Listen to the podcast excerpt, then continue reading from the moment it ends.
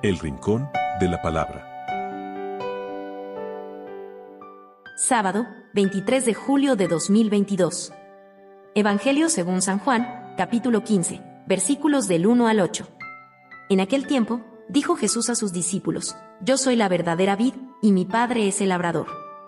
A todo sarmiento mío que no da fruto lo arranca, y a todo el que da fruto lo poda, para que dé más fruto. Vosotros ya estáis limpios por las palabras que os he hablado, permaneced en mí y yo en vosotros. Como el sarmiento no puede dar fruto por sí, si no permanece en la vid, así tampoco vosotros, si no permanecéis en mí.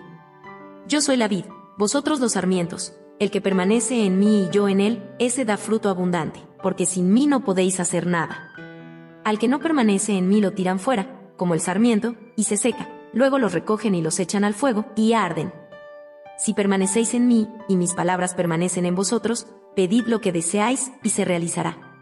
Con esto recibe gloria mi Padre, con que deis fruto abundante, así seréis discípulos míos. Palabra del Señor. Gloria y honor a ti, Señor Jesús. Un sarmiento, es decir, una rama unida a la vid, da fruto abundante.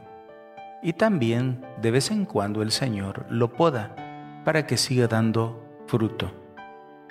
Pero los sarmientos separados de la vid se marchitan.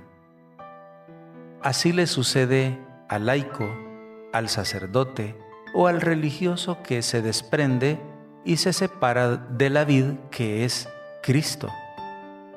Deja de dar fruto. Solo es cuestión de tiempo para que se marchite. Separarse es dejar de orar. Separarse del Señor es dejar de creer en la presencia real de Cristo en la Eucaristía. Separarse del Señor es preferir la filosofía a la palabra de Dios. Separarse del Señor es preferir quedar bien con los hombres. Separarse del Señor es cambiar los valores morales y ser permisivo con tal de no perder popularidad.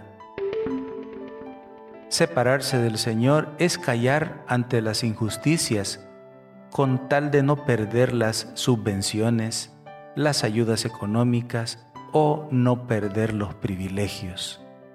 Separarse de Dios es preferir la comodidad y no gastarse por el reino.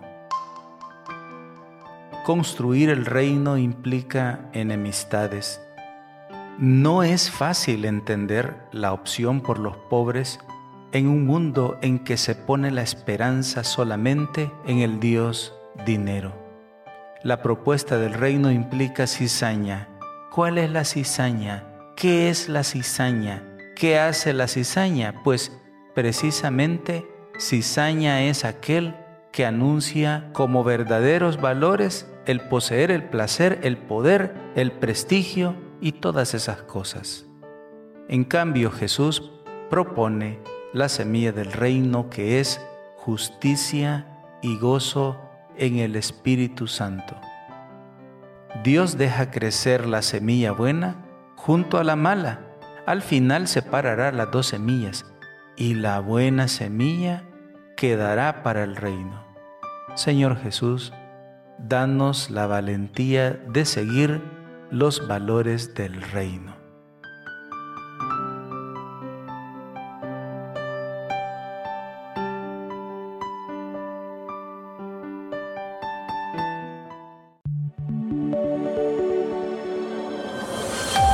Comunidad Católica Virtual. Beato Carlo Acutis, ruega por nosotros.